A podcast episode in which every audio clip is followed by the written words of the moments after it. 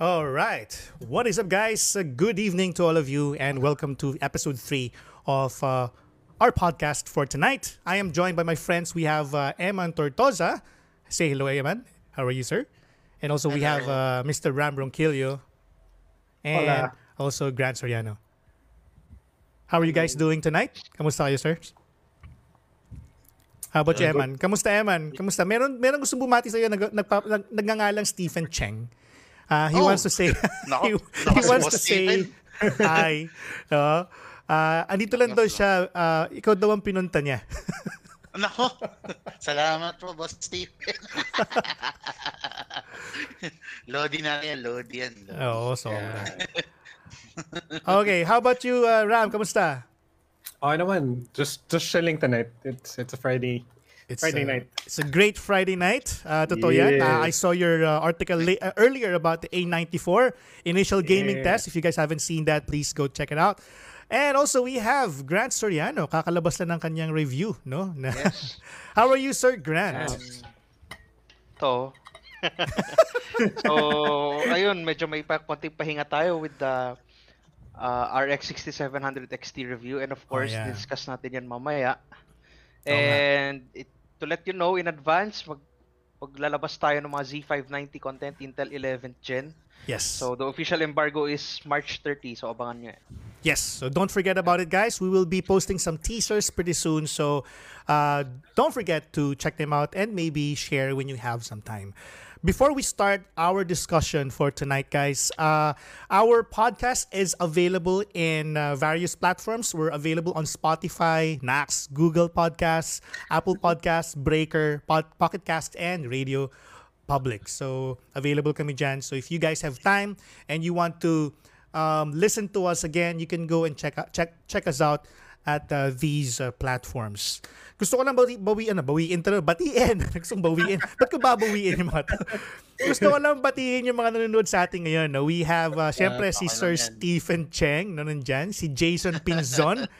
Yan, si John Stephen Reyes na lagi nating kasama yan, no? At saka ganun din si Realine Bracero, Jason Alonzo na natanggap na niya yung kanyang prize na pinadala natin last time. He was the winner of our giveaway Oh. last time. And uh, syempre, si Angel Raya is also here. Si Jester and uh, si Ranj Luz Jean. Wow. oh, kayo kaibigan natin ni Pinzo nito eh. Para ka mag-anak yata niya to, no? Si Russell, si Marlon, no? Magandang gabi sa inyong lahat. Tonight is going to be packed with a lot of discussions, uh, just like last time. Um, and, yun nga, no, I'd like to start off with our discussion about the PlayStation 5 fourth wave of pre-order. Sa mga nakaabot kanina, taas ang kamay. Ah, ng mga naka nakapag pre-order. You know, I, I have a I have a story to tell, guys, no. Ah, kanina naglipat na ako ng pera ko sa ano sa Laz uh, Laz Wallet. No, yun yung story nito eh. Nagpasok na ako ng pera sa Laz Wallet kasi I want actually to buy a PlayStation 5 for us to give away for a subscriber. Ah, sa one lucky subscriber. Yun talaga ang gusto ko mangyari. Eh. Guys, binibigyan ko na kayo ng teaser ah. We're actually trying to secure a unit for us to give away when we hit 100,000 subscribers. So, gusto na namin bilhin ngayon yan. Pero, ayun nga, nagkaroon ng fourth wave kanina. Alam nyo ba kung saan nauwi yung aking pinasok na pera sa last wallet? Kamusta naman kay ah, Meralco, no? Ah, sila ang nakakuha ng aking ano, ng aking ah. But at, at least I tried and I think if there's if they're going to do a, a fifth and uh, sixth and seventh and whatever waves in the next few months, um, uh, we will try to secure one so that we will be able to give away kasi ayaw pa namin ayaw pa natin mag-commit. But then again, onto the subject of um, pre-order, I think this uh, topic was pitched by Grant earlier, tama ba? Or si Eman? Uh, this is actually a glaring issue when it comes to pre-ordering PlayStation 5. It's really hard to secure a unit. It's really hard to buy one. Um, I was very lucky to be able to buy one via Ah, iTech. so- No? Sobrang swertihan lang talaga. And my brother naman was able to buy one via Data Blitz. So para siyang raffle. So Ah.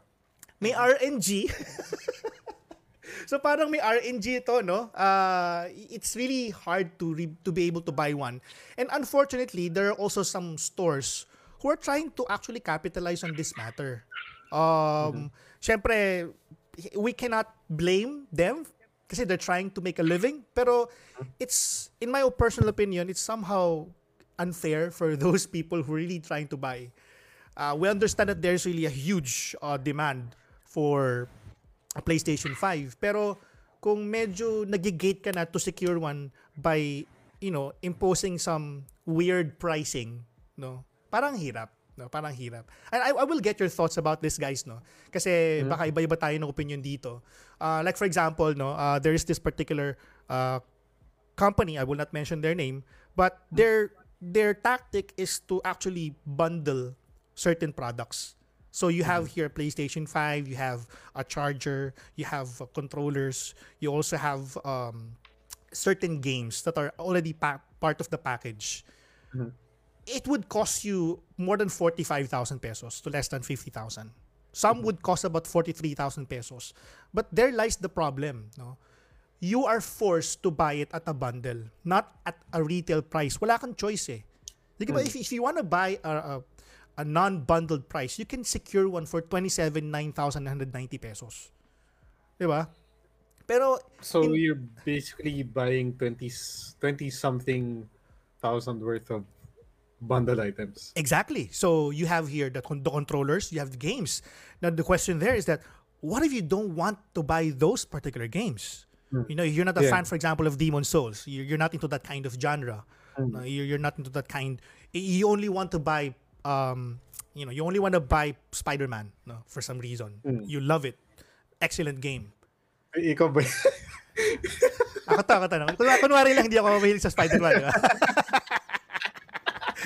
Ah, pero ayun nga eh, di ba? Parang, parang ba't ganon? No? Bakit naman ganon? And, uh, you know, uh, you know, you can head on to one more game.ph. We have uh, topics about these things there. But let me get your thoughts, uh, Eman, Grant, and Ram. What are your thoughts about, you know, companies bundling it to the point of you not, you know, not really liking the bundled price? Um, Grant, sige, ikaw. Grant muna, ikaw. Mm. Uh, for me, uh, it depends on the bundle. So, you, you, may isang store kanina na iba-ibang bundle yung binebenta niya. So, from the plain console plus controller, and then another controller, Mm. one game, tapos up to four games. At least you have uh, you have the option to choose which bundle do you want. Unlike Mm. dito sa isang store na automatic four games na yung bundle, two games na yung bundle. So it depends eh. Pero at least it's a good way to hinder scalpers kasi nga ah, mataas na yung capital na nilalabas nila and then yung mga nakabundle dito na games, Mm. mababa yung resale value. So Yeah. parang magdadalawang isip ngayon yung mga scalpers natin kung go ba sila or hindi. But then, yun nga, ang nakau- nakausap ko din si Chris kanina from One More Game, you know, Mhm. our gaming site, Yeah. uh, regarding his thoughts sa bundle. Mm-mm. So, ang sabi niya is, uh, ganun din, i- we have the same thoughts, pero he pointed out na since nag nilaunch nila to sa online stores like platforms sa Lazada, Shopee, Mm-mm. Pag bumili ka sa store nila mismo, usually get 300, 1,000 pesos discount depende sa game or console Mm-mm. kapag nag-cash ka. Eh ngayong in-online na nila, SRP na talaga siya, wala nang tawag doon, wala nang cash discount. So, Right. in the end, yung scheme din nito is for the store to make more money kasi nga hindi na kailangan ng cash discount Mm. or automatically SRP na yung benta. So, for me, ayun again, it depends sa bundle. Kung gusto mo yung games na nakalagay, why not? Mm. Uh, if not, uh, try your luck next time since parami naman ng parami yung stocks and then of course yung mga nakakabili din talaga napabawasan. So, Oo. better chances next time. You know, with, with, in, in, no, with that thought, no, uh, actually Kevin Tan has a has a question here which may also be related, may, may be related to what you said, no. Tanong niya is that may question ako doon, no. Yung add-ons is naka-SRP ba or jacked up din ba yung price ng bundle? That's a very interesting question because at the end of the day, you'll never know uh, unless you look at their site and try to compute for everything. Um, It's going to be, Actually, uh, diba? Oh, Ram, go ahead. That's please. that's one thing that uh, I was gonna point out. Na Mm. if, if uh, with the games aside, how Mhm. much do the bundle the bundled items and games add up? This because let's say it's like forty. Like your example earlier was like forty five for a Mhm. bundle. Uh, PlayStation retail is like two, 20,000, 20, 20 to 30. So that Mhm. means is a bundled items really worth 10,000 or like 20,000? I don't think so. So Yeah. that's where I think you should, aside from the games, that's where you should like kind of weigh in. Mm. Kasi parang if you're doubling up on on the on the price for like for bundled items. Pero pag let's say if I wait and I buy everything separately, Right. it still comes out cheaper, then I'd rather wait. Yeah, I'd rather wait, no? And, you know, to the point naman na halimbawa, if you're really solid to the to the bundled products and it's SRP naman, you think naman Mm. going to be uh, more convenient for you, then why not? Di ba? I, I, I Mm. think uh, there's no question there. Kung okay sa'yo lahat ng mga produkto and you will buy them anyway, then I Mm. guess that's going to be a good deal, no? Uh, is that something, uh, Ram, that uh, you're trying to point out as well, no?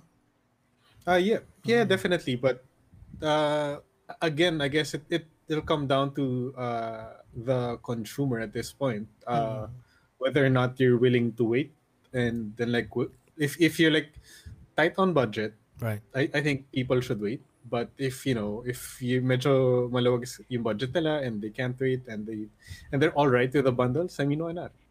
It's it's True. there, there already. You get to play. Right, right. Okay. So- um, how about you, Eman? What what what are your thoughts about this? Ah, well, nasabi na nila lahat. Pero, well, well, basically, I I share the same sentiments as, as the no, as Ram, and Grant. No. Uh, basically, it boils down to your needs. Eh. I mean, if if you really, if you think na uh, magagamit mo naman yung bundle, Hmm. items uh, and you and if you compute it and it's uh, within the SRP range naman na price then and if you have the budget then why not right I mean Right. kung talagang hayo ka na maglaro ngayon hayo ka na magka PS5 edi sure go but you know uh, but the fact remains na uh, well hindi pa naman ganun karami yung ano eh yung exclusive sa kanya ngayon Hmm. yung library niya medyo maliit pa.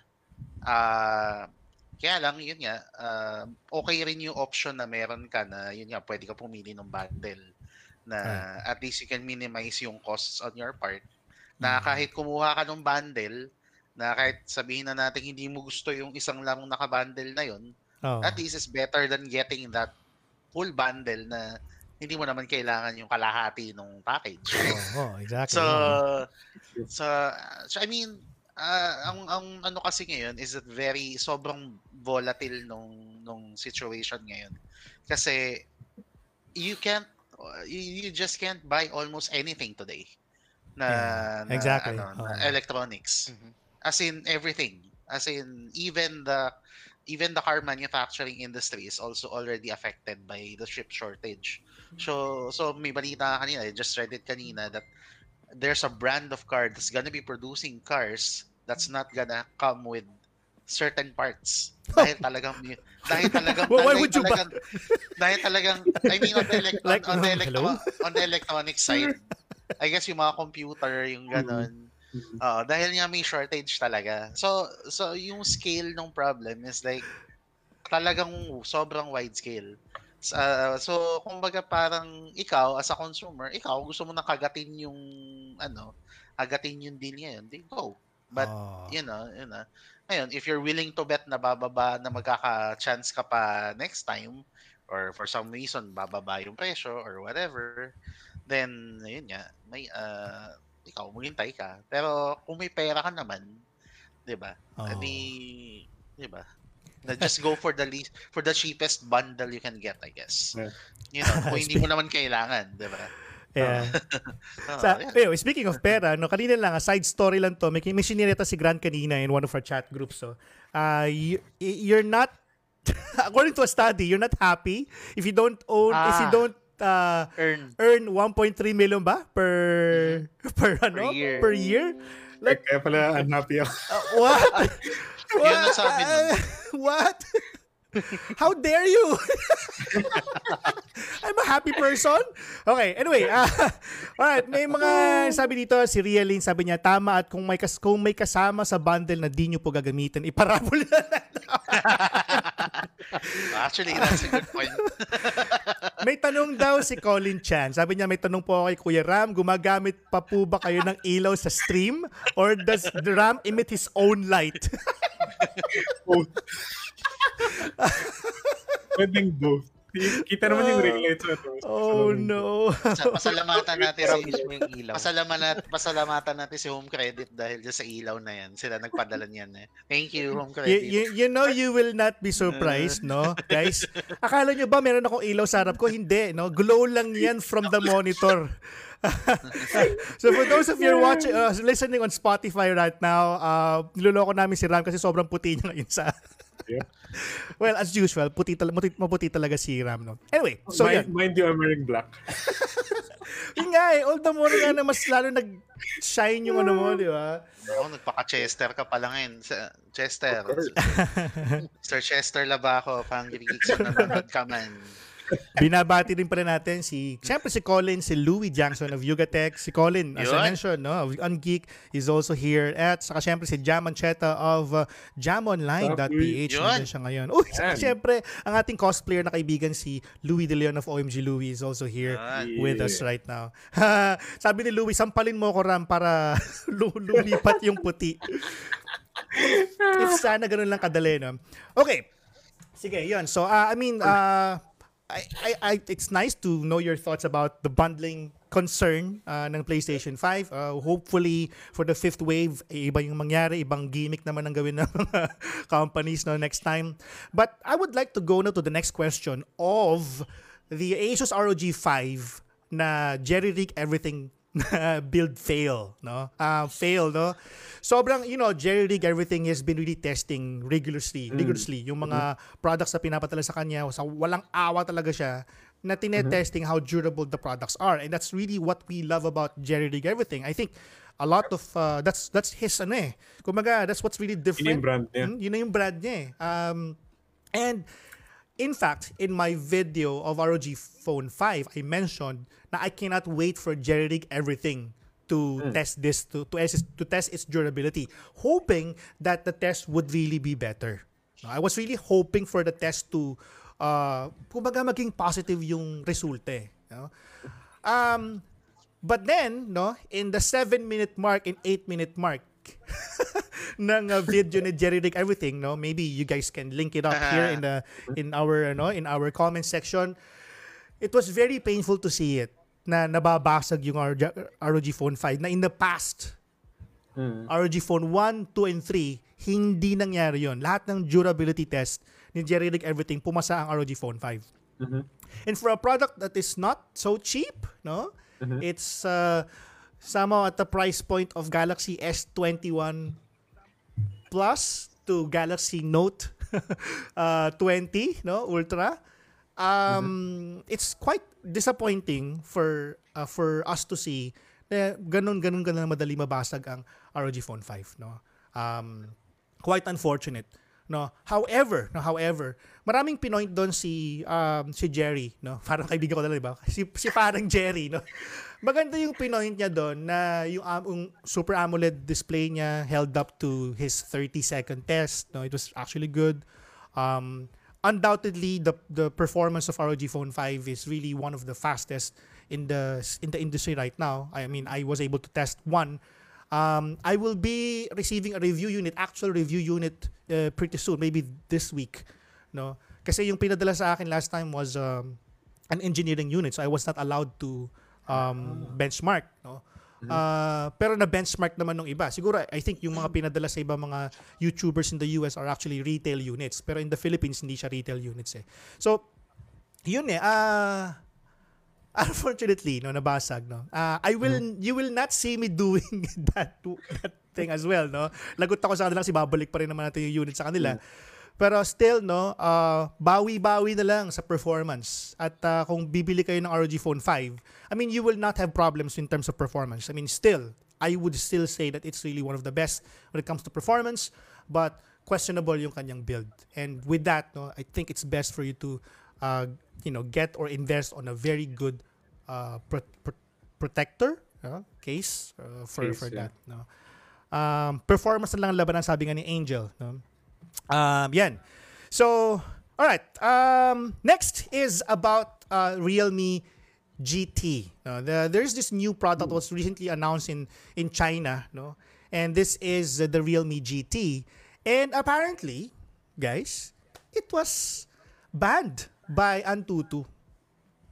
It actually scored more than 769,000 score in Antutu. And uh, Eman, ano ang uh, chipset ng Realme GT?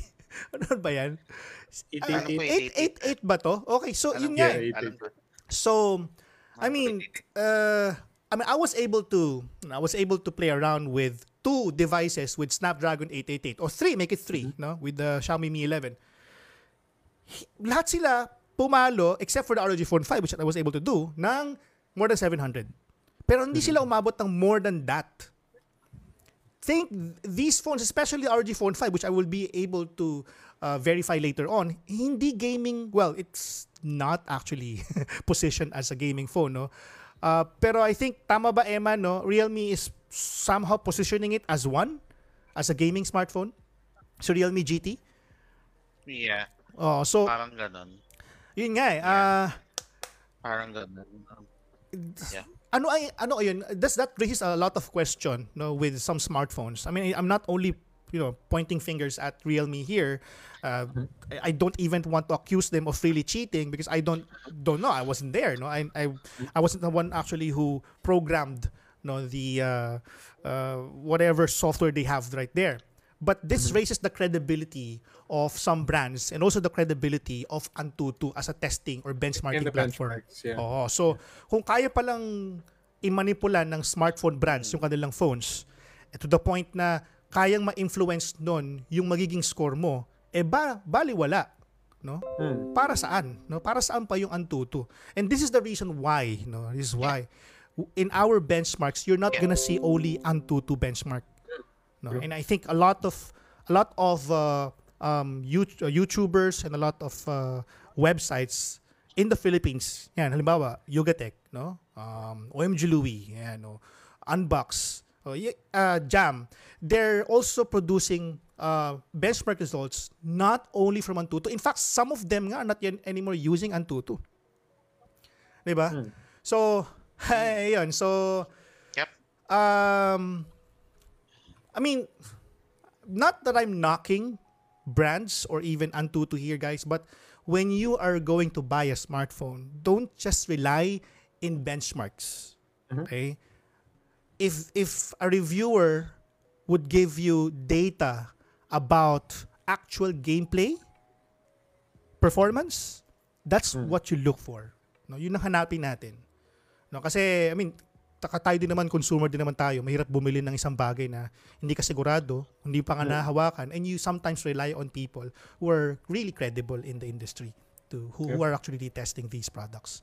So and yan, my last bit for tonight before I move on, uh, before we move on rather, is uh, the issue of chip shortages. And this somehow in a way confirms that there will be an upcoming Galaxy Note 21. Kasi i-delay nila yung labas nun. so there's been there have been rumors that they will be delaying because of chip shortages. And chip shortages, you know, it's not just or it's not just going it's not just actually a problem for PC builders, no? Hindi lang 'yan, no? Pati po sa chipset for uh, smartphones, for those who are producing smartphones. So it's um hawa-hawa 'yan.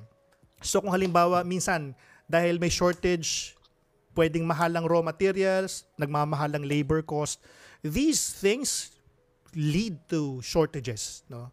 Ah, sometimes masyadong mataas ang um, demand tapos kakaunti ang supply, tumataas ang presyo. So, I mean, these things also would lead to shortages.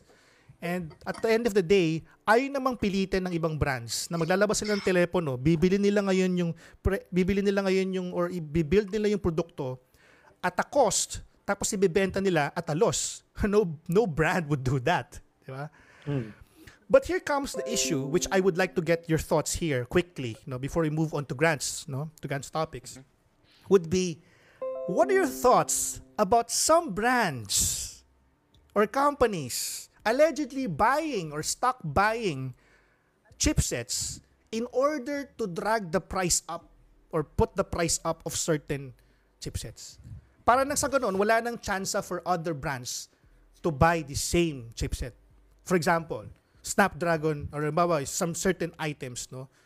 Bibili nila lahat yung bibili nila lahat 'yon para wala nang mabili yung ibang brands. To the point na hindi nila na kayang gumawa ng telepono that they're planning to do because inubos na yung stocks. Eman, what are your thoughts, sir? For someone who have been covering smartphone brands for many years. Well, you know, uh, well, I, I guess it, it depends on parang perspective eh. Uh, you can't just say that it's unethical. Uh, because, you know, as, syempre, as a phone manufacturer, you just want the stocks, you know. You just want to, everybody is gunning for the same stocks. Mm. So, kumbaga, parang kung ikaw, if you have the capacity to buy more than the others, Yeah. you have the budget for it, uh, why not, right? From your perspective as a company, parang isipin mo, yeah, of course, eh, at least we'll be able to secure our our ano our our share and it makes sure it it basically ensures na meron tayong magagawang phones dahil we have the parts we have we have that no i mean it's not necessarily hindi mo we can't immediately say that it's to to parang to parang short out the other ones Mm. it's more parang you're trying to survive as a company. Right. Everybody's trying to survive as a company. So parang ah you don't may may ano ngayon, may parang merong borderline that Mm. you cannot really distinguish if it's unethical or not. It depends on Mhm. paano mo siya titingnan eh. Oh. Uh, if you if you if you think if you think of it na parang ninanakawan mo yung iba, you're robbing the others of uh, supply, na pwede mo sabing unethical. But if you think of it from your company na we're just trying to survive like everyone else, then you really cannot call it unethical. Di ba? So, Right. so parang yan, mahirap siyang i-judge. Hmm. 'di ba? Mm. Para ano. Uh, well, personally, I would say na uh, yun na, partly it doesn't look good. Doesn't look pretty. Uh, but but someone has to, right? I mean, if I was the the the the president of the company and someone would tell me na, sir, kaya nating bilhin yung stocks na ganito so we can produce the the, the products that you wanna produce. Right. Eh, and in the end of the day, ang goal mo naman is is to give the products that the consumer wants. You need quality and you need quality parts for that. So, yan. Right. So, go. Oh, di ba? Pero, yan. It depends on how you look at it. Yan. Okay. All right. How about you, Ram? Uh, I think context is important, as as Eman said. Um, 'cause I, I think a lot of the, the the companies will be buying for themselves. Um, I I think it'll be like unethical if it if they do it purposely to to jack up the prices. But I don't Mm. think companies will be doing it because they also need to release products themselves. So I, I, I think I I think it, it's more that um because as Eman said, like these com- these companies uh, will also need to survive, and there's a shortage. It's not it's not anyone's fault. Right. Um, uh, in, in fact, like just just to add to, uh, to your news a bit, um, Samsung, uh, w- one of their factories in Texas was closed Mm. because because of the, the the weather there, and that's why they, they have a shortage right now. It, it's said to come up on mga, I think it's gonna resume until um, April yata. April. And it, it and it affects uh, Qualcomm. Oh, God. Kaya, kaya, kaya malaki yung shortage ngayon. Uh, but you know, it, it's nobody's fault. Because a lot of this is like environmental. Uh, yeah, environmental. Um, the the pandemic is also in play, and Mm. I I- I think all the companies just have to hunker down and like you know find find ways to to release products if, if anything or just you know space them out properly Right. um to to at least survive. I mean you know Hu- Huawei did it somehow. oh yeah. Yeah. so so I, I- I think it's just a matter of managing resources for the different companies right now. Um because I think all of them, you know, they're they're all trying to survive. Um, True. and especially with with the amount of devices nowadays that they, I didn't I didn't realize this uh, uh, with with reading the the shortages and everything. Hmm. But I, I realized that almost everything nowadays uses a chip because there's so much things that are smart, smart light, smart Right. vacuum. Even uh, even things like like this, yung saksakan, di ba? yeah. Yun pa I, I, I eh. didn't realize how much we how much chips we use. Well, probably more now because it's like Hmm. we're talking talking about like smaller conductors and all and everything. But yeah, All right. Um, uh, yeah. Uh, grabe, no? Uh, with with this kind of shortage, you know, it will also affect yung movement and release of products, definitely. Mm. You know? yeah. Uh, Grant, how about you?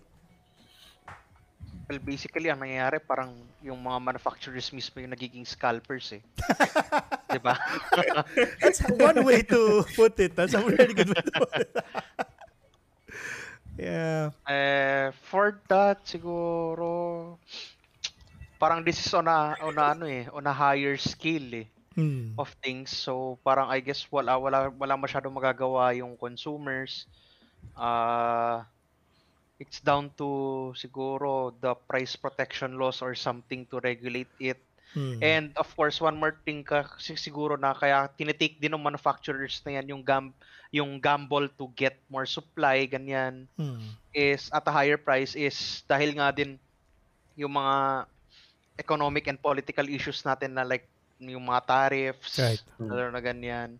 And probably siguro dahil ano, dahil some companies are hedging na din so baka tumaas pa lalo yung price. Hmm. But we won't know kasi hindi nga sila open about it. We can only speculate. And of course, siguro may companies din na nagpre-prepare na once COVID is over since nagro-roll out na ng vaccine, Hmm. tataas na ulit yung buying power ng mga tao and siguro nasa isip nila na pag once that happens, sila lang yung may kayang Sila lang.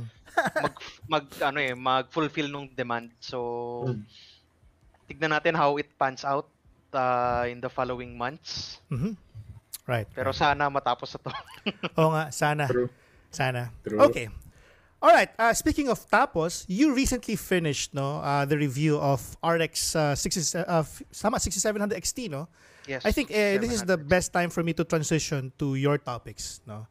So, Sweet. sakto. Uh, Grant, uh, can you tell us some of the things that you want to tell us?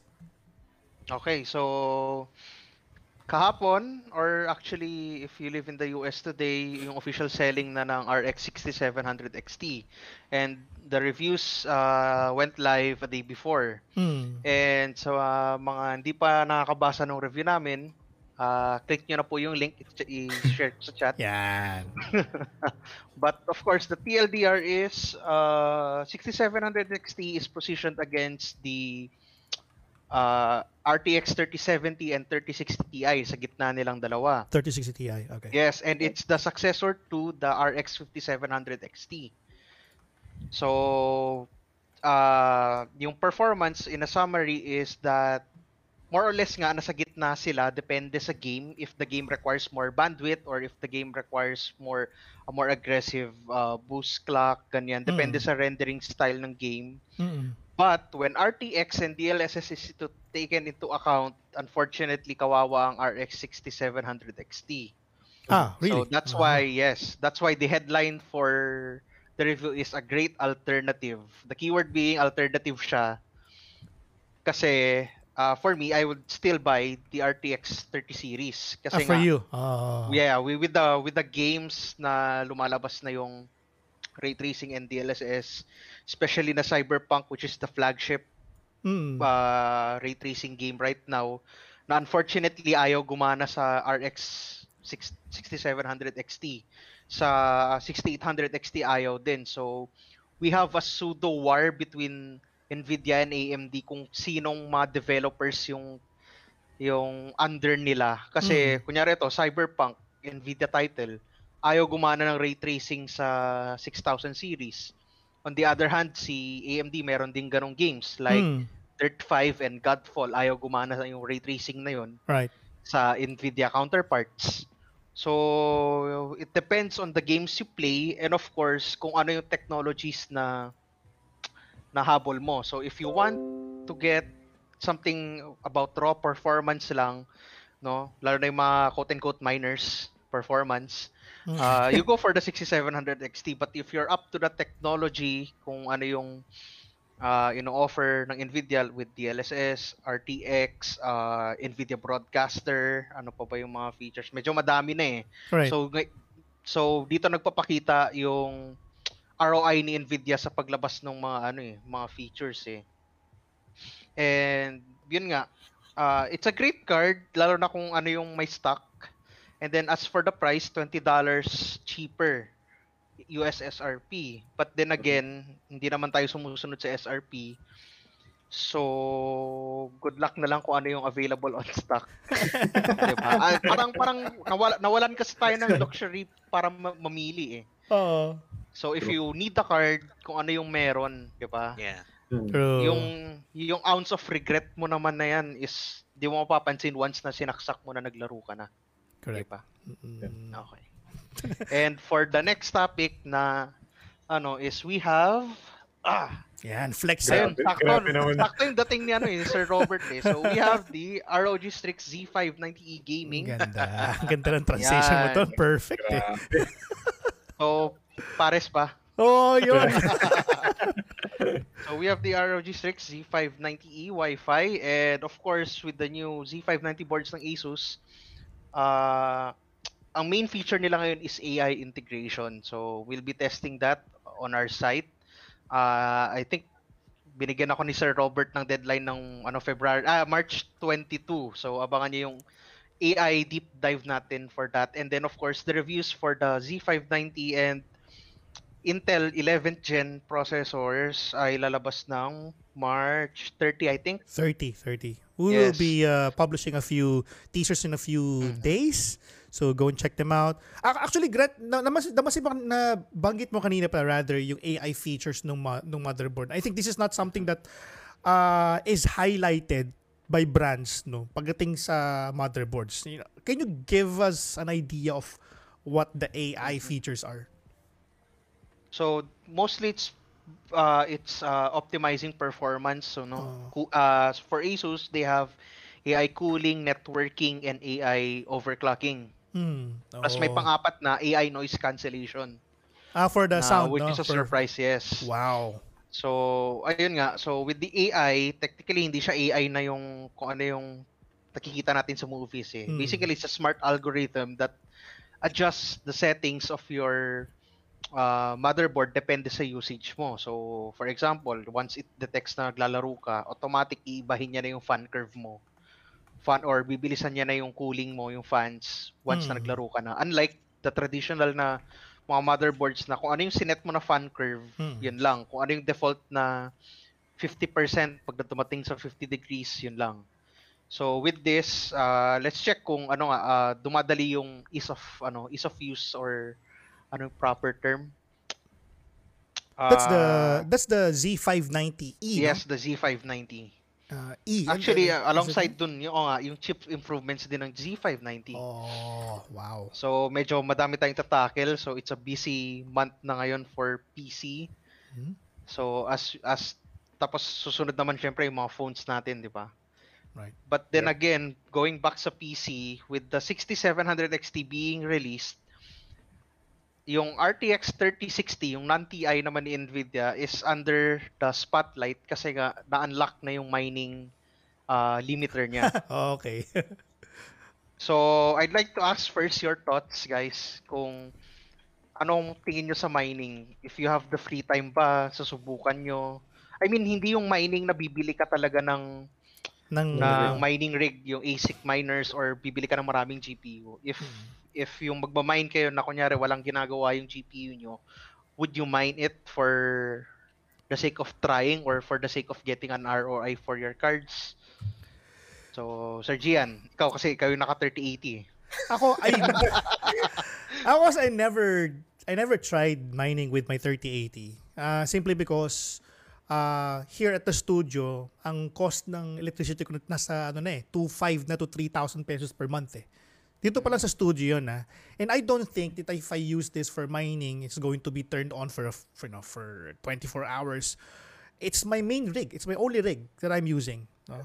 Uh, it's my personal rig and I don't want na magkaroon ng problema. If that happens, magkakaroon ng disruption in terms of Ay. my workflow. No? So, uh, di ako makapaglaro ng games which I haven't been able to do it lately. No?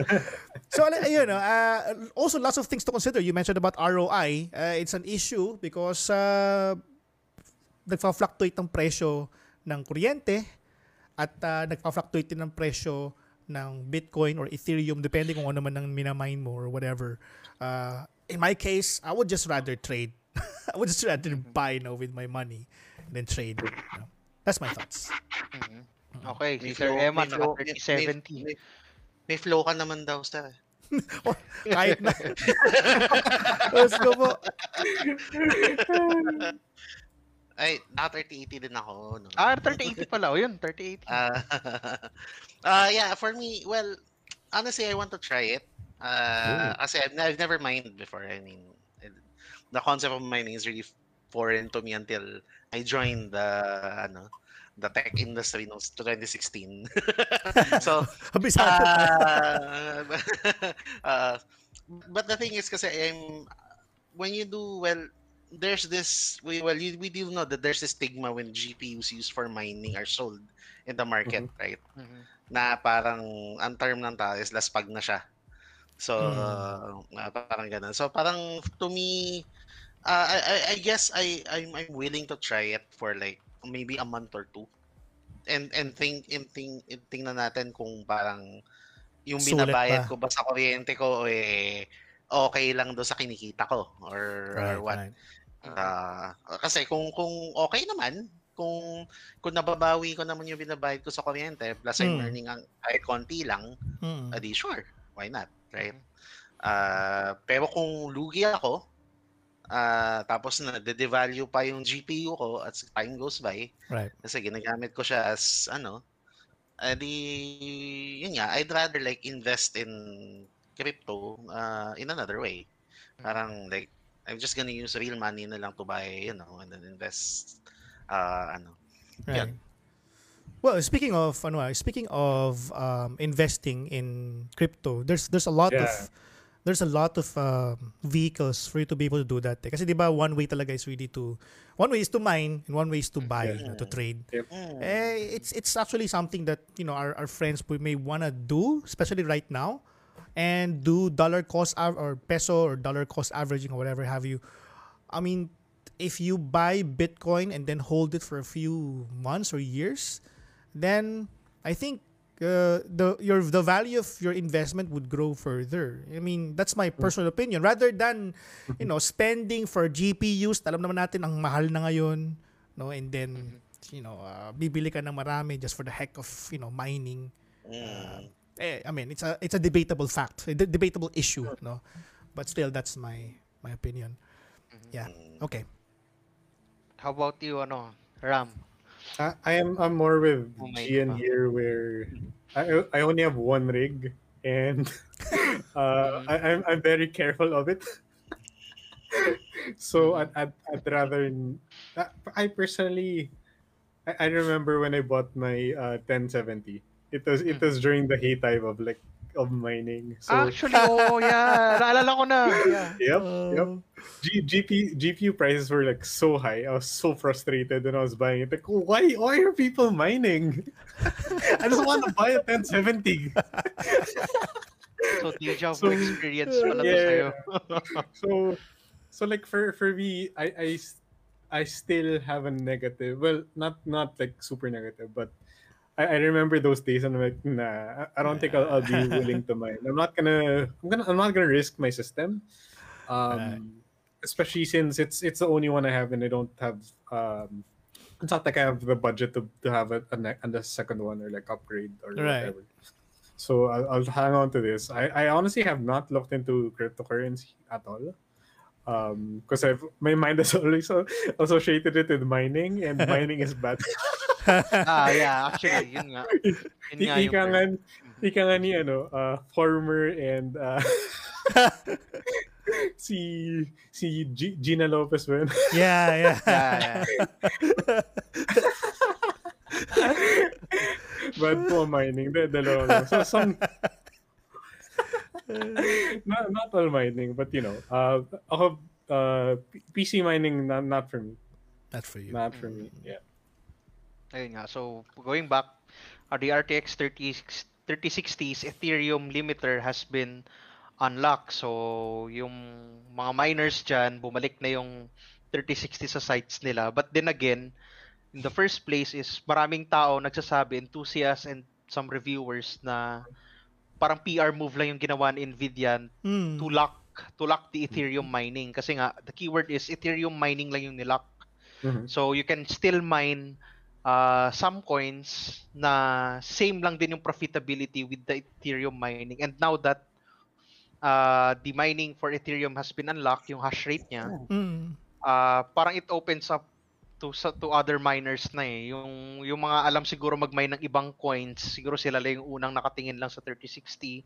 But then again, ngayon na unlock na to, even the the starting ones, no, yung mga newbies natin sa mining, bibili na din ng 3060 since it's- the cheapest one ata that can yield 50 mega mega hash per second Wow. or kung ano yung man yung term ng hash rate niya kasi ako din personally uh, tinry ko lang mag-mine nung kalalabas nung mining nung start nung craze and then parang ang profit ko lang nun is was one- 100 pesos Mm. and then yung account ko ngayon hindi ko na maalala so hindi ko alam kung magkano na yung 100 pesos nun eh kasi hindi mo pa siya pwede i-cash out that time and wala akong patience na ah, ang init lagi sa kwarto ko kasi ang init ng GPU eh kailangan mo Oo, talaga yun, isa pa yun. mag-set aside ng area doon ganun. Oo. Oh, And yun nga, that said, ang ang mahal na ng mga GPUs ngayon. So, we'll be looking into some alternatives kung magka kung ano kung best value pa rin ba to kahit binili mo Mm. ng medyo mahal or anong pwedeng gawin natin sa second hand market. But ayun nga, those are the content that's in store for next month, April. Mhm. And for the PC side ng ano nito, I think that concludes my ano din, my That segment. concludes my talk. Oo, Thank you for coming. my- Thank you so much. You can all have your lunch. Oh, lunch na po. Break, break. Uh, so, yun. Uh, Actually, if may inquiry kayo guys sa comments, alam ko may mga nagtatanong kanina kaso hindi ko lang ma-scroll up uh, about kung anong mas magandang GPU, uh, anong gusto nyong PC. Mag-PM lang kayo sa page or nag-comment naman ako dyan, PM nyo lang yung profile ko and uh, I'll be happy to help. Yan, para hindi masayang yung pera na pinaghirapan natin para pang oh, ng mga gadgets. Okay. Tama. Ayun, ganyan. Sir Eman. Thank you so much. Well, yan. So that brings us to Mr. Eman. Uh, Sir Eman, what uh, do you have for us, sir? ano ba unahin natin? Sige, uh, na ako. Sige. Ah, kasi for, for on, on my on my part kasi for tonight, uh, puro ano naman ako eh, for phone. So Hmm. anything any any of these four topics or kahit ano naman dito pwede kong ah, magandang simula. So I, I guess I'll start with the ano, with the Mi 11, the Xiaomi Mi 11. Uh, it's been recently launched in the Philippines and it's been it's been getting a ton of uh, good feedback. And uh, we even have we even did a ano, comparison article Mhm. with uh, with another device. You can see it. Uh, you should be able to see it on our website. It's a very interesting uh, comparison. Uh, we focused on uh, content creation as a uh, topic there. So basically, how competent is the Mi 11 uh, in terms of content creation uh, features? And uh, so far, um, from what we've discovered, uh, the fe- mga features niya is a really, really uh, powerful device, powerful con- tool for content creation.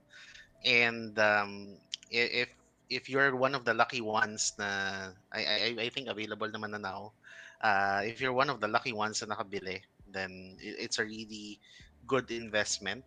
Um, and uh, you should be able to see yung article na yun sa site natin ngayon. And uh, yun, so congratulations to Xiaomi for doing a good job with their flagship. And uh, yun, and I believe we already have the full review. Nakalabas na ata. So, and then the next one would be the uh, announcement of the uh, Realme Narzo 30A. It's gonna be launched on March 25. Uh, malapit na. So, so Realme is now uh, going for uh, another online exclusive, which is the Narzo 30A. You- The full specs can be viewed on our website. And uh, meron tayong feature article. I believe we also have a video about this um, na nakalabas na. And uh, it's very interesting kasi their um, pinaka ano dito is how will it be priced, no? Kasi uh, knowing that the Narzo 20, that first device na nilabas nila for the Narzo series was priced below 10k. So people are speculating kung magiging magkano yung presyo nitong Narzo 30A. Um, well, Realme hasn't really confirmed any uh, price uh, for now, but uh, we are expecting it to be priced somewhere below 10,000. So, Mm. yung mga naghahanap dyan ng mga ng below 10k na phone na maganda-ganda yung specs, especially for gaming, uh, this one has, uh, yun, this one should really, really be, uh, you should really be on the lookout for this. Though knowing knowing Realme's launches, mabilis mag-sold mag-sold out yung mga mga phones nila. Right. Uh, so you should be ano, you should be uh, uh, very very fast pag nag-launch to. So anyway, uh, you, sh- you you you can catch the launch of the Narzo 30A on uh, March 25 via Realme's uh, Facebook page and YouTube channels. So ayan. And then I believe it will also be available uh, during the Lazada birthday sale on start uh, starting on the 27th, I think. Uh, and then yun. So you can also catch a ton of discounts for Realme products there. Kung naghahanap kayo ng mga good deals uh, for Realme, actually not just for Realme but for other uh, other electronics uh, products and other other brands as well. Uh, check out the Lazada birthday sale on the 27th. Ayan. And then uh, for Samsung, we uh, they announced uh, four devices recently under the uh, new A series uh, 2021. So we have the Galaxy A32, A52, A52 5G, and A72. So again, full specifications are available on our website. Uh, but the very in, uh, one one interesting about these phones is that medyo uh, ang, ang ganda na ng design ni Samsung now. Uh, I really appreciate what they did with uh, with uh, with these A series devices kasi they look very very very premium. Uh, now it's as if they're already actually almost na halos kamukha na nga niya yung ano eh yung yung S yung S series except that yung sa S series kasi uh, yung camera module nila may sariling parang bump na Ah, yung etong sa A series naman, yung mga bago ngayon, A52, ah meron din silang konting bump but parang flush yung ano nila eh, mas flush doon sa surface yung camera module Right. nila. So, ang ganda, parang sobrang flowing ng design, sobrang seamless. And then they really beefed it up with with you know, with with uh with the specs. Uh, I mean, the, the minimum that you get is a 90 hertz display on the A32. So, uh, the very interesting thing lang uh, about these phones is, is, is the pricing of the A52 5G and the A72. So technically, if you think that the A72 will be priced higher, uh, mali ka dun. Oh, So actually, they're, they're priced the same. The A52 5G and the A72 are actually priced at 23,990. Uh, so ang ang difference is basically on the SoC uh, and the refresh rate ng screen and the battery. So with the A52 5G, you get a smaller screen, but you do get a 750G, a Snapdragon 750G, and of course 5G, and uh, you get a smaller battery. But if you get the A72, you get a bigger, bigger screen. You lose 5G, and uh, you go back to 90 hertz and a Snapdragon 720G. So, and but you get a 5,000 milliampere hour battery. So parang, ayan. Um, I mean, it's, Depende na sa gusto mo. Per- personally, it's it's uh, for me the best deal here among the four if budget is not an issue, would be the A52 5G. The 5G. Uh, Oh. uh, the 5G. Kasi you get the better SoC, you get I mean, 500 milliamp hours of battery really does that does not matter that much. I mean, I mean, does that what Yeah. what's that? I mean, an hour of gaming or two hours of of gaming. Siguro naman masasacrifice mo na yun for a better SoC and uh, 5G connectivity. Plus, you get 120 hertz Hmm. display, which is, by the way, uh, sobrang laki ng difference niya when you compare to a 60. Uh, and even when you compare to a 90, um, meron talagang difference. You can really tell. You, should be able to tell.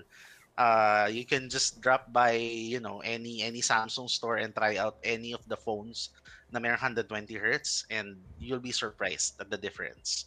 Uh, so yan. Uh, so I think that the new A series, really really good value devices.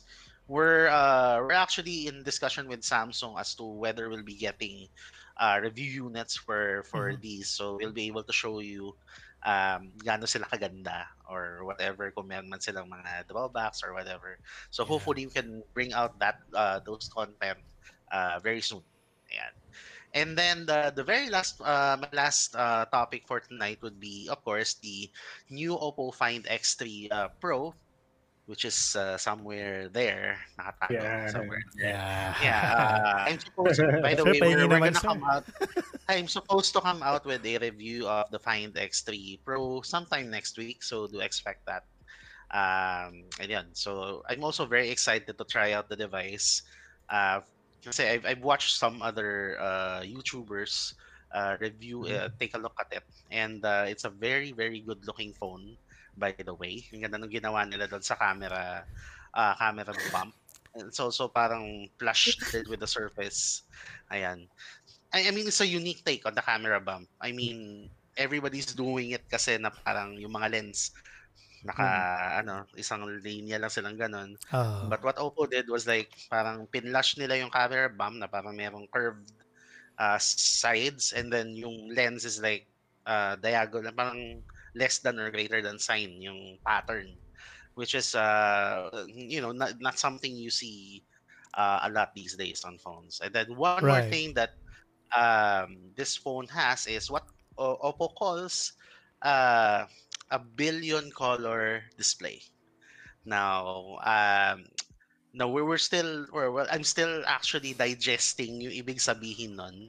But it's something, but it's something to do with, you know, covering at a more, uh, a wider spectrum of colors compared to an 8-bit display. So parang, uh, as far as, uh, narinig ko somewhere, it's like, uh, usual smartphone displays have an 8-bit display, which has a number, when you total that the number of colors there, it's, is a certain million I think yung yung yung inaabot. But this one uh It's a billion. 10 bit it's a 10 bit display, umaabot siya ng billion.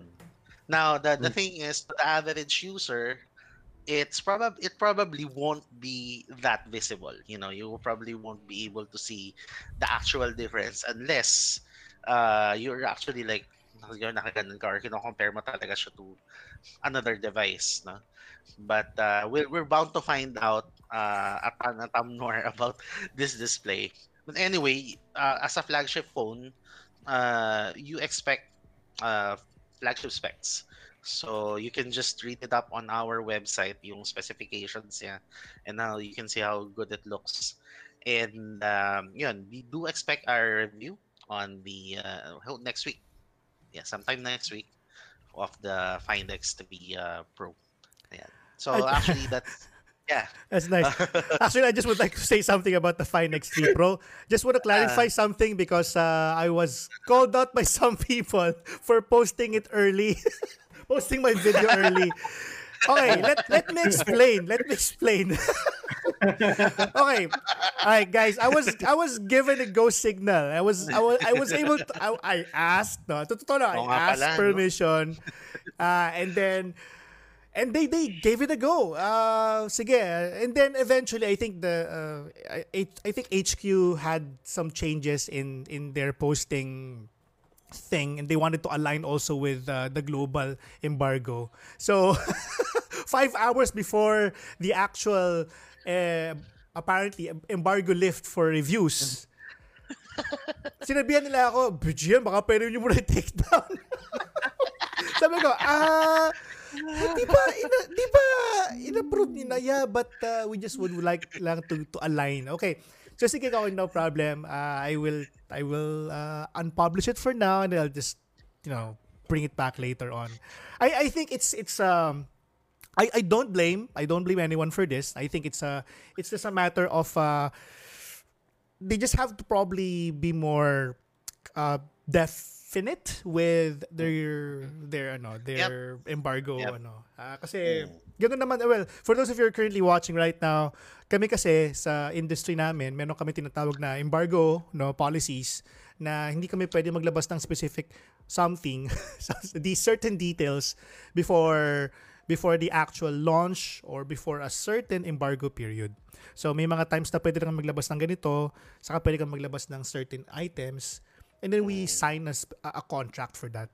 It is to protect uh, the brand and also to protect other content creators, and we truly understand that. So Um, kaya may mga times na minsan may tanong kayo sa amin, hindi lang masagot kasi nga uh, it's for the protection din of the brand and also for your protection kasi baka umasa ka no tapos eventually may, may sabihin kami sa inyo uh, uh, effectively um, violating the embargo tapos babaguhin pala ni brand yung presyo. Halimbawa ganun. May, may mga times na ganoon eh no? So I think uh, it's also uh, a way of of telling you know our viewers our followers to you know understand that bit about embargo policies. Yun sana ma-vindicate ako.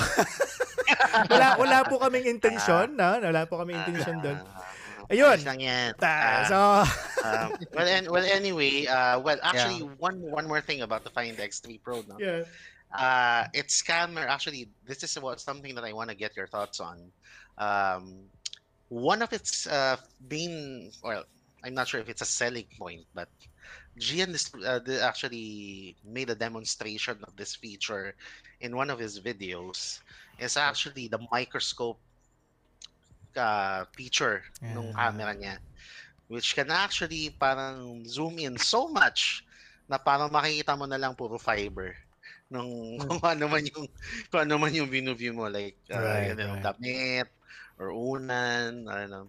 Now uh ang ang or argument naman always with these features or with these things is actually if it's a feature or it's a gimmick.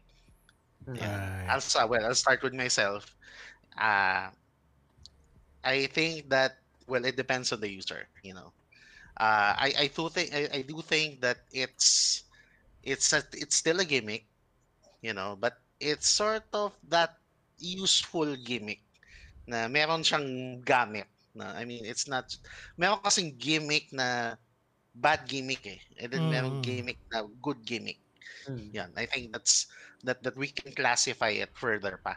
Ayan. Mm. so to me that feature is a gimmick but it's in a, parang it's a good gimmick. Kasi I can see one or two or three scenarios where you can actually use it no? Uh so Alright. yan so I I want to know your thoughts on this guys.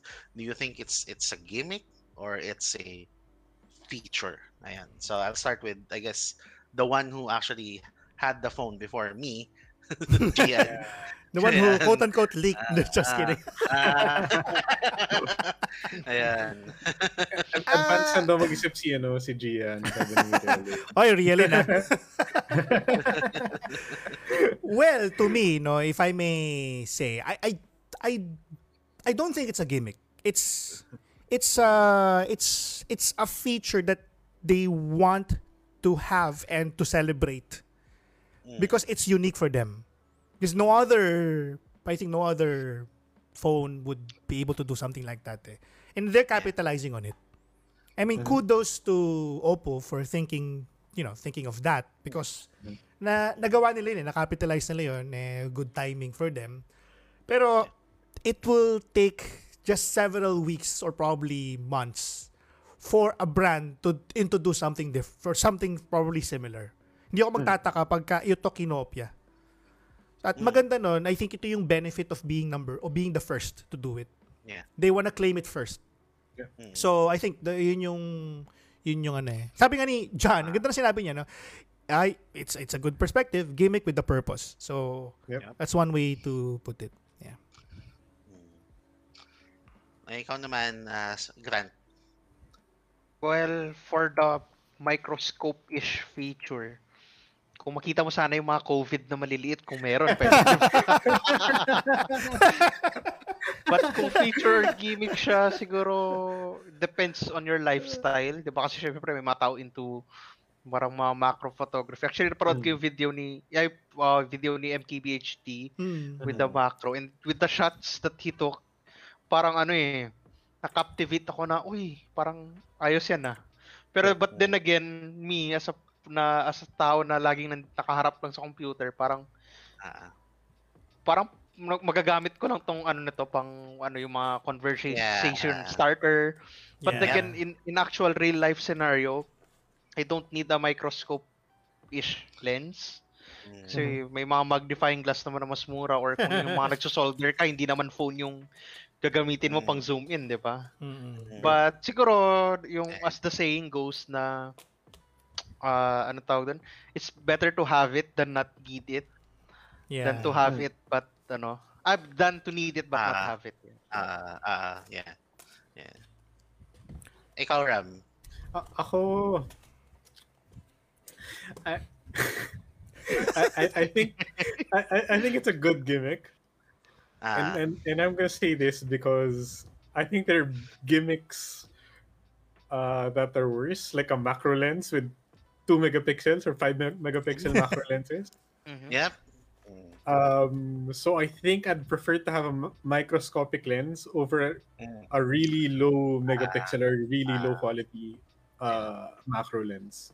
If it means I'm able to shoot like up close, and I've seen shots of it, and I I'm a fan. Like it's, I I- I'm a fan of like taking random shots whenever I feel like it. So I, Random. I think it's one those yeah.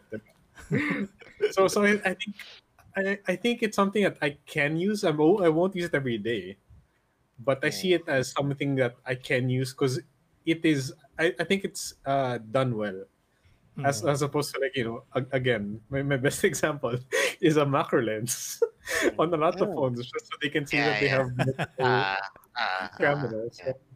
Yeah. Uh, I'd rather have a microscopic lens any day. Okay. Yeah. Ah, alam mo, isang scenario nakikita ko dyan, yung ano, sobrang OC mo. Yung tipo nagkakross-stitch ka, tapos gusto mong tingnan kung pantay-pantay yung ano mo, yung mga XXX mo doon. XXX. Hmm. Yan. But anyway, ayan. Anyway, actually naisip ko din another another interesting topic for for that is at the parang from a value perspective or from a price perspective. Kasi 'di ba, if if you're you're parang yeah, it is uh one way for for the brand to establish uh, a unique identity. Mhm. No? Kasi sila nga lang yung may ganyan.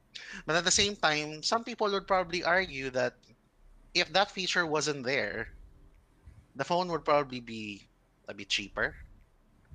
The phone, or if they put that somewhere else, Mm. you know, the the, the effort that the, that they put into that research, they put into I don't know, making making the actual camera better, or or I don't know, making something else better. Mm. No, so parang parang it, it, it there, there's an argument there na na parang hey, it, it wouldn't be this expensive if you didn't put that that so much stuff in that you know 'di ba that some people wouldn't even use 'di ba parang ganun may, may argument na ganun so Mhm. actually that's that's the thing that uh, I will find out on my review. So if, if, it, if it is really you know uh, something that you know just just justified or is it Mm. something that should have been put somewhere else? You know na parang yan okay. So it's a very interesting take on on so actually that that's uh, that's my uh, pieces for tonight. And uh, last but uh, not the least of course is Mr. Ram Ronquillo Oh, yes. Before Ram, uh, I would like first to inform everyone that uh, we're currently having a giveaway uh, for our for those people who are sharing and you know commenting and liking uh, the stream right now. We're giving away a Koala Flex Fit. This is uh, a, a smartwatch that we reviewed uh, previously, and it's uh, very nice. No, yung kanyang battery life is very wow, if I may say, ang tagal gamitin, more than two weeks ko nagamit yung battery life ito. Uh, tried and Nice- nice tested. name. Yep, Flex Nice Fit smartwatch. Ah, kung pwede ko lang papirman ko kay, kay, kay Eman to, napapapirman ko kay Eman to para mas tumaas ang value. Pero no, no, you will get the chance to own this. and you can have it by, you know, uh, liking and sharing the stream. And on to you, Ram. May kasama bang bamboo yan? Um, pwede. there, there has to be one. Every episode dapat may at least isa. okay. Um me like I I, re- I realize the flow of this of our our podcast usually is uh GN is usually business. Si si si uh, Grant is usually PC. Mhm. Si Eman is usually uh, smartphones. Mine is usually a wildcard. wildcard. Wildcard. Well, also. W- Wild ka Well, kasi. the, the, the thing is, you chose those topics. yeah, yeah. No, that, that's a, that's a thing. I, these are topics that are interesting to me. Ikaw ang smorgasbord yung ano mo, topics mo. Yeah. Reference mean- mo na yan. I, I mean, I'm I'm a random dude, you know. Yeah, sakto. Kaya nga. so Alright. I'll, I'll open with you know with one news that's somewhat related to Eman. Xiaomi um, has been removed from the U.S. Uh, blacklist um, as per the uh, U.S. court. Uh, this was so so for those that don't know, uh, Xiaomi was added to the blacklist uh, right before Trump was on his way out. Uh, this Yep. is the same blacklist that uh, includes like Huawei and other um, and other companies. However, um, that that list where where where Xiaomi was included, uh, they were listed as a they're they're parang uh, listed as a Chinese Communist military company. So like they were in ties with a with a Chinese Communist military, Mm. which which they contested, um, and they brought to court uh, because of that. So the the U.S. court sided with them, and they they removed them from the ban. This means that uh, U.S. can trade again with with the, with with Xiaomi, which I think is great for for for the consumers Mm. um because I, I think like Huawei itself like you can feel the there, there's less of of their presence because of the the ban um with, with Xiaomi at least it opens um it, it opens all, all the stuff again especially since Xiaomi is you know offering a lot of stuff like not aside from phones there's a lot um and you know yung Xia- Xiaomi Mi 11 is, is really good. So that Right. at least they get the the US gets that. Uh so i i think that's that's one of the one one of the things that really interested me because i I've followed the the huawei one and the xiaomi one and the, the it's really i'm inter- interested to see how how uh how the us will will uh what what's the word? Will, will now move uh in relation to the to the bans by by the trump administration Mm. um moving on Moving so on. total, totally not related. Smorgasbord, sir. Smorgasbord. You know, you never know what you expect from my segment, from my news. So, Kaya so nga, the, the best for last eh. yeah, the wild card. Um, so so the, this I'm, I'm interested because you know, like I said, I think during the CES episode, um, I'm interested in like different tech. Uh, this one is uh, the Ion Neo. It's a handheld gaming PC that uh, that joined, I think, one of those uh, startup. Uh, they joined Indiegogo. There you go, and they got like uh, one million USD in over like in 24 hours. Grabe. Okay, can you imagine? My gosh. um, their, their, their handheld device. Uh, they ba- they have a Ryzen 5 4, 4500U, Hmm. um, 16 GB uh, of LPDDR4X RAM, uh, and a 7 inch display. Um, and it has a 12 12,300 milliampere battery. Uh, would would you like to? i- Is this is this good? Wi-Fi Grant. 6? Grabe. Yeah. Mm, ano yung ano niya, yung, yung video card niya ulit? Uh, it just AMD Re- Radeon. Ah, Integrated so it depends on the resolution ng screen, but Mm. the Ryzen 5 4000 series is a good processor. Mhm. And since naka U series siya, it's relatively uh, easy to cool. Ah. And sa specs, parang okay naman, but I'm concerned with the lack of the GPU or the use of the integrated graphics rather. Mhm. But then kung ganun nga din naman kaliit yung screen, it, it's not supposed to be as sharp naman dapat Mm. as long as it's smooth, 'di ba? Kasi nga going back to our roots dati hindi naman ganito ka complex yung graphics eh.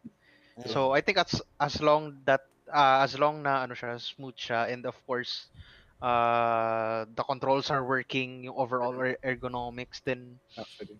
yeah, okay siya. And malay natin, 'di ba, may mga modders diyan na papalitan yung chip gagawing Ryzen 7 or Yeah. Ryzen 9. Actually, no? Yeah. I, I Pero Motolite na yung pag mag-charge ka na. Oo. There, Uh, there, there are people that tested this out with like with AAA titles, as in like you know, uh, even Cyberpunk uh, 27, 2077. You know, And- if you Ram, if if you Hmm. take a look at this, uh the recently announced Mate Station S by Huawei Hmm. Has a 4600 S ba or G? A G, no? Ryzen. I mean, Yeah, yeah, G. does it G. does this look faster than than that one? I I mean, Well, sa processor, parang hindi. But the rest of the specs, oo, actually. oh my god. Yeah. I mean, I would probably uh, now that I'm knocking the Huawei's Mm. big ass new desktop PC, but this one is handheld. Yeah, it's handheld. Uh, It is. I rest my case. you, you can basically play your your you know PC games on the go, like Switch Switch wise. yeah, exactly. oh. Parang Anyway, ultimately, Yeah. ito yung final form ng ROG phone. Eh. Parang, di ba, sa advancements ng mobile mobile chips natin, magiging ganyan din siya eh. Oo oh, oo nga, no? Oo nga. Yung final form ng, ng uh, gaming gaming phones. Uh, take a cue from this ROG phone. Ah, na ganun. I, I can imagine like a, a, a trans uh, transformation video from like a, a gaming phone tapos magiging magta-transition siya Ah, into to the Aya Neo. Uh, so yun, it, it's super interesting. I, I'm always into these kind of things, uh, the new tech that they're that just you know, uh, the big companies are not willing to risk. So I, I'm always interested to to see these kind of things. Um, as far as I saw, parang the company is expecting to ship the the model to backers by May. mhm. I I, I hope may hindi siya natamaan na shortage. Oh, yun lang. di, di, di naman di naman siguro. Mhm. I hope. Yeah, Um, that- oh, and and they have a one TB option. So it's like, One terabyte. Look at that. yeah, that's at a lot of games. That's a lot of games. yeah, That's a lot of games. educational On- materials. the You can, you can, Yeah. uh, yeah. So, saying you know, you, you don't have to get up from your bed or, or open your PC. Just you know, grab it from your de- de- Yeah, just you know, let me grab this and let me play with let me play Cyberpunk on my bed. like wow, Siyempre, Yep. magtatanong na naman, can, but can it run Crisis? crisis. Ah, I certainly doubt it will be able to. Uh, at can it run right? At can it run crisis mode? 30, bro.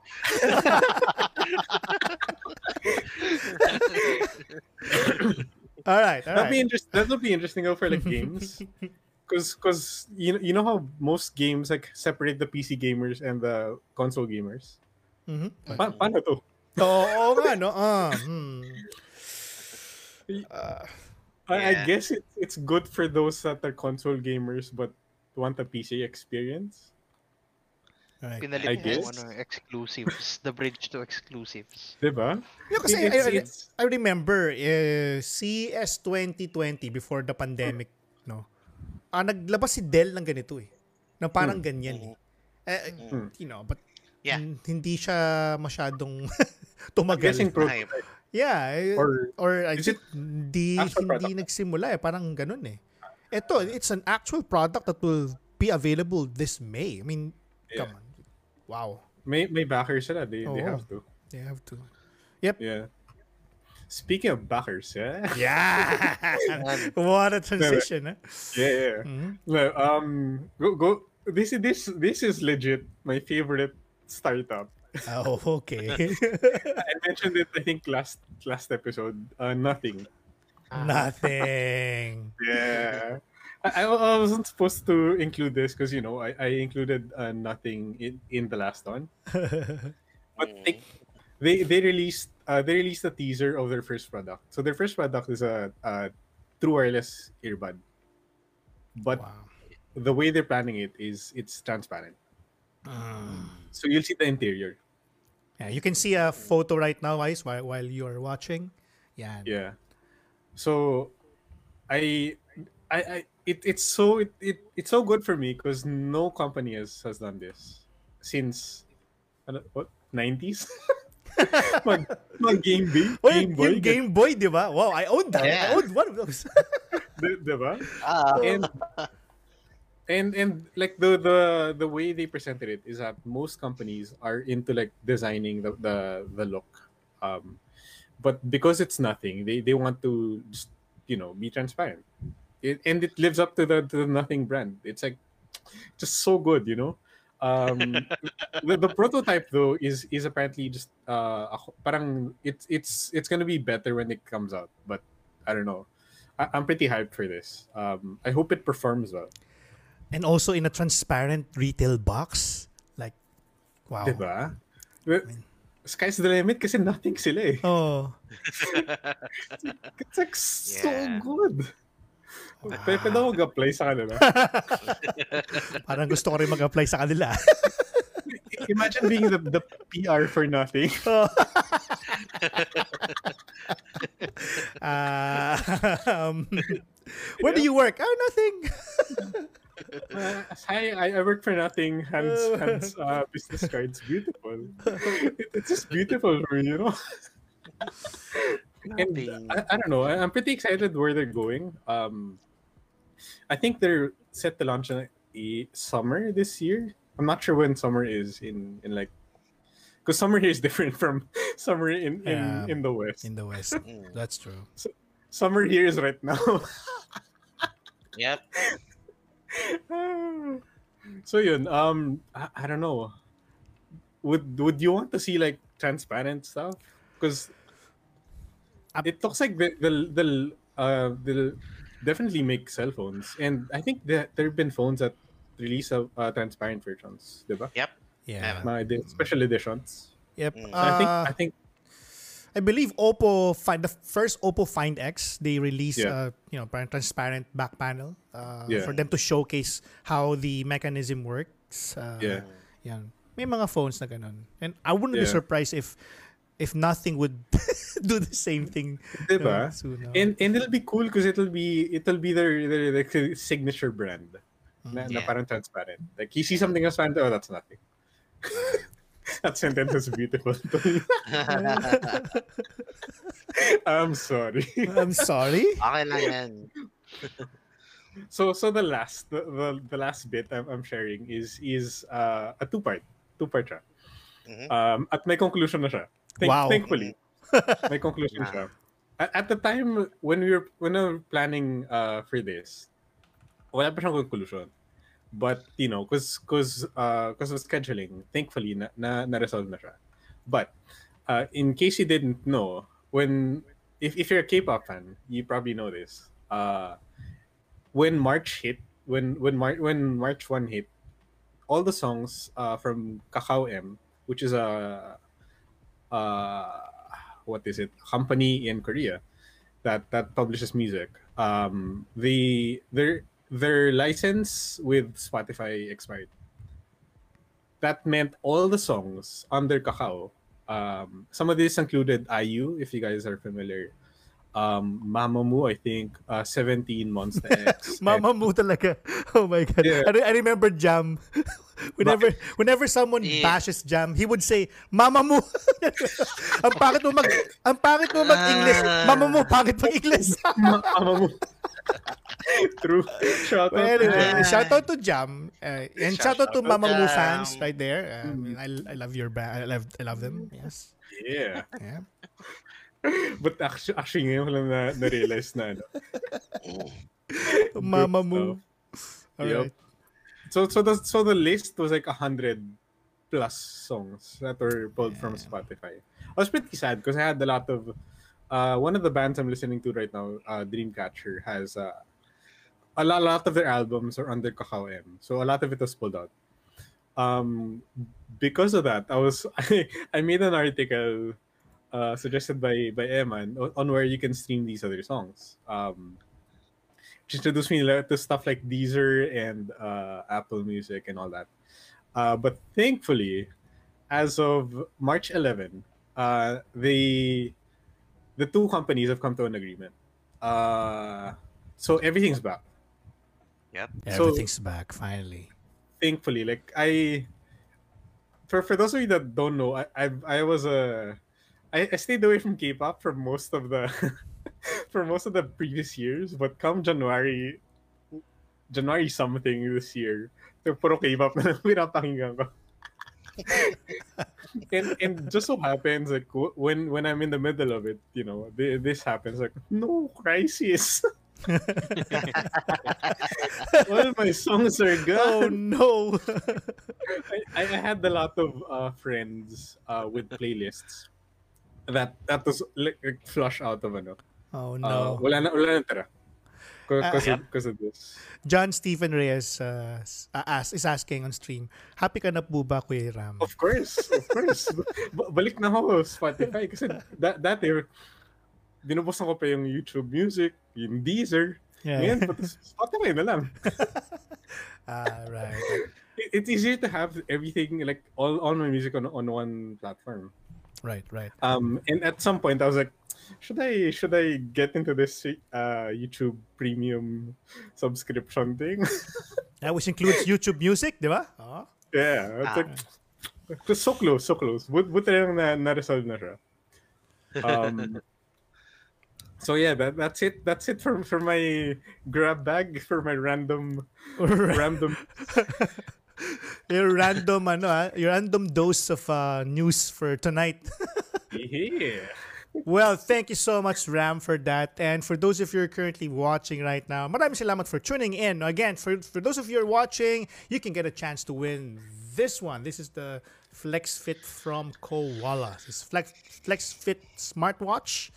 Um, ang dami din pinag-usapan for tonight, no? Um, and uh, ang ganda kasi may mga engagement din tayo, uh, comments and suggestions also coming from our viewers, their thoughts and opinion about the matters that we discussed, no? Ang ganda and uh, lahat yan saved sa ating discussion at podcast for tonight, no? Thank you so much. And for those of you who shared the stream for tonight, no? Maraming salamat. Umabot tayo ng gano'ng kadami ngayon. No? Gano'ng kadami ang ating uh, naging uh, uh, sharers for tonight. 107 shares. Wow. Wow, Dami. wow, we wow. Right? Right. Thank you. And uh, yun. And at this point, no, uh, let us now draw the winner of our giveaway. Yan. So ito tayo sa ating Facebook Flash giveaway. As you can see on screen right now. When we click this, syempre, hindi kasama kaming apat sa mananalo. No? Sa kaya- Mananalo naman ako din. Nung nakaraan ko yung nanalo eh, no?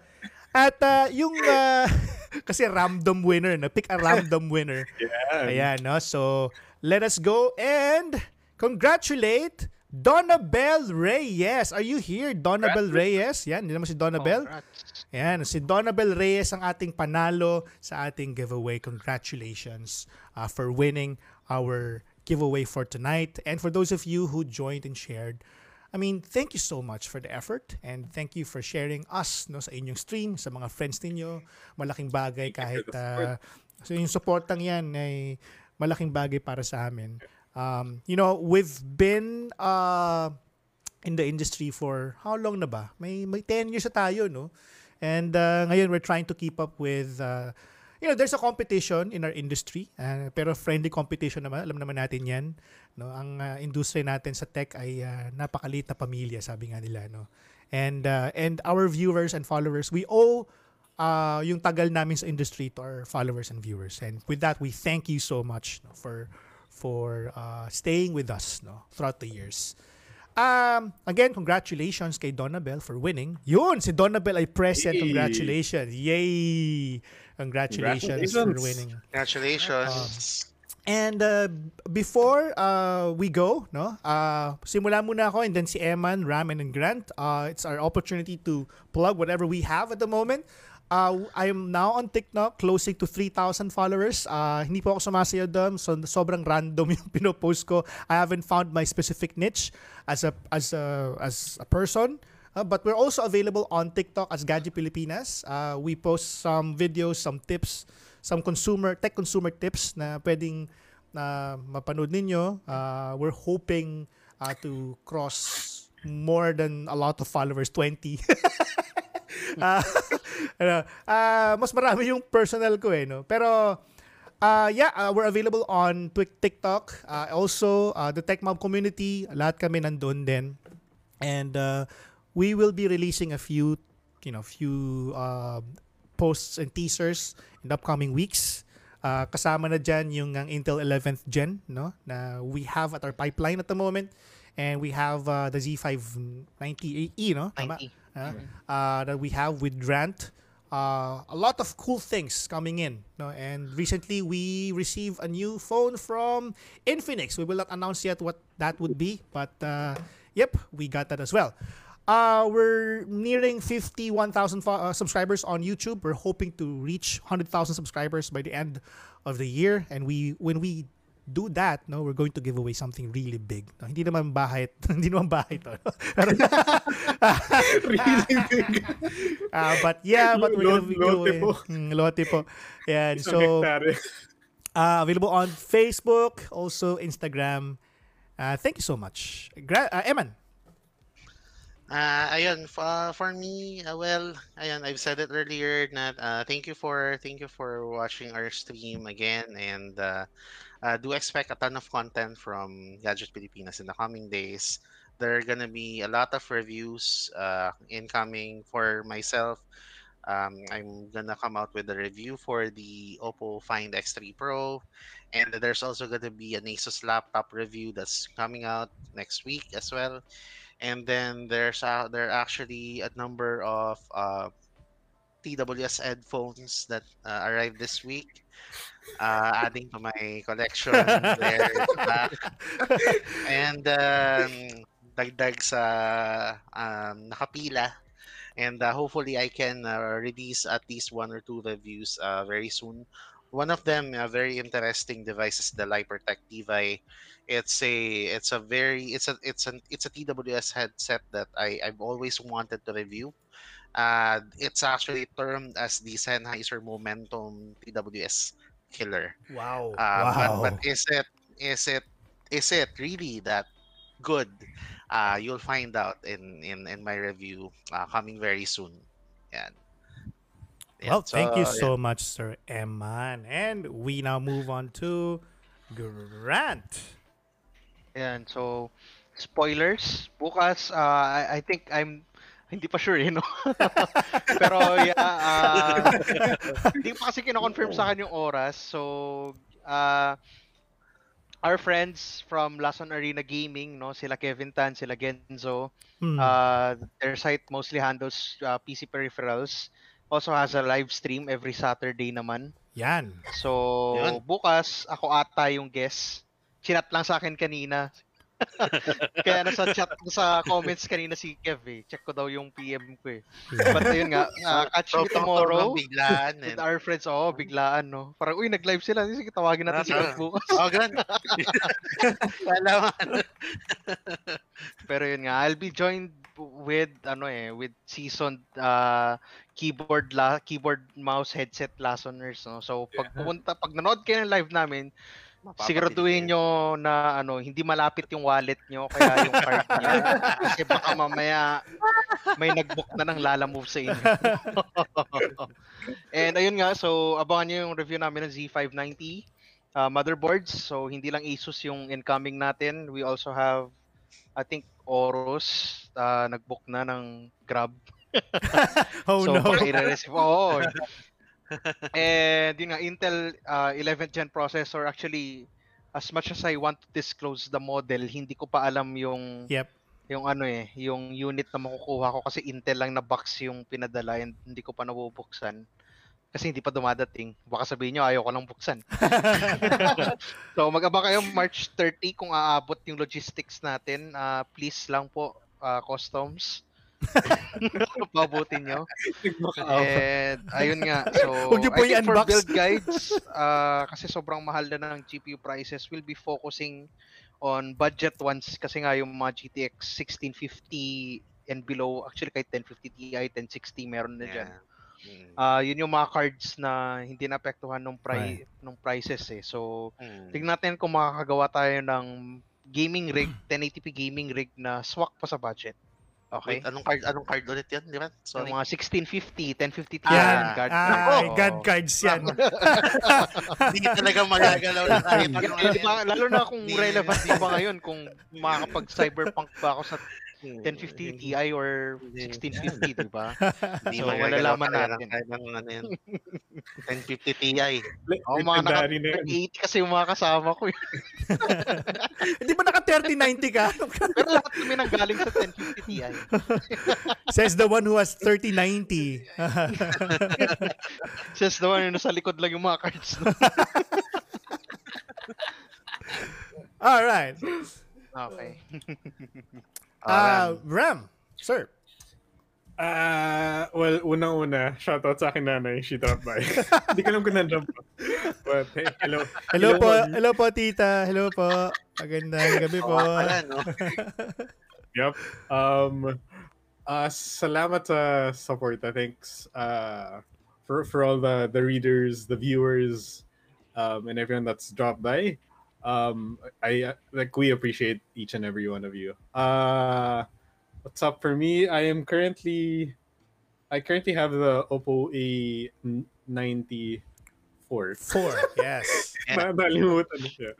Um, uh, next week, I think may unboxing and first impression rev- uh, article ako. And then, by 29 is my full review of it. So, abangan yan. If, if you're if you're looking for a, a mid-ranger, uh, currently, it's it's hard to say if it's a good mid-ranger because it one, it's not launched, so di pa natin alam yung, yung presyo. So, Right. it, it's it's hard, but yeah. Say it's a gorgeous looking phone. That's that's as much as I can say. Si Tita Ritzy na dito pa. Still Yeah. here, sabi niya. Hello! Ni Nate ako bigla may ano, biglang nag-smiley siya. Parang... um, as far as where you can uh, catch me, I I haven't streamed again recently, but I stream on Twitch, uh, twitch.tv slash just a random dude uh, slash uh, underscore. Type ko sa ano. Uh, Yeah. But I usually play games, uh, ra- random games, syempre dahil, you know, That's your, ano eh. That's your brand eh, di ba? Na- Wala, ra- random talaga ako. eh.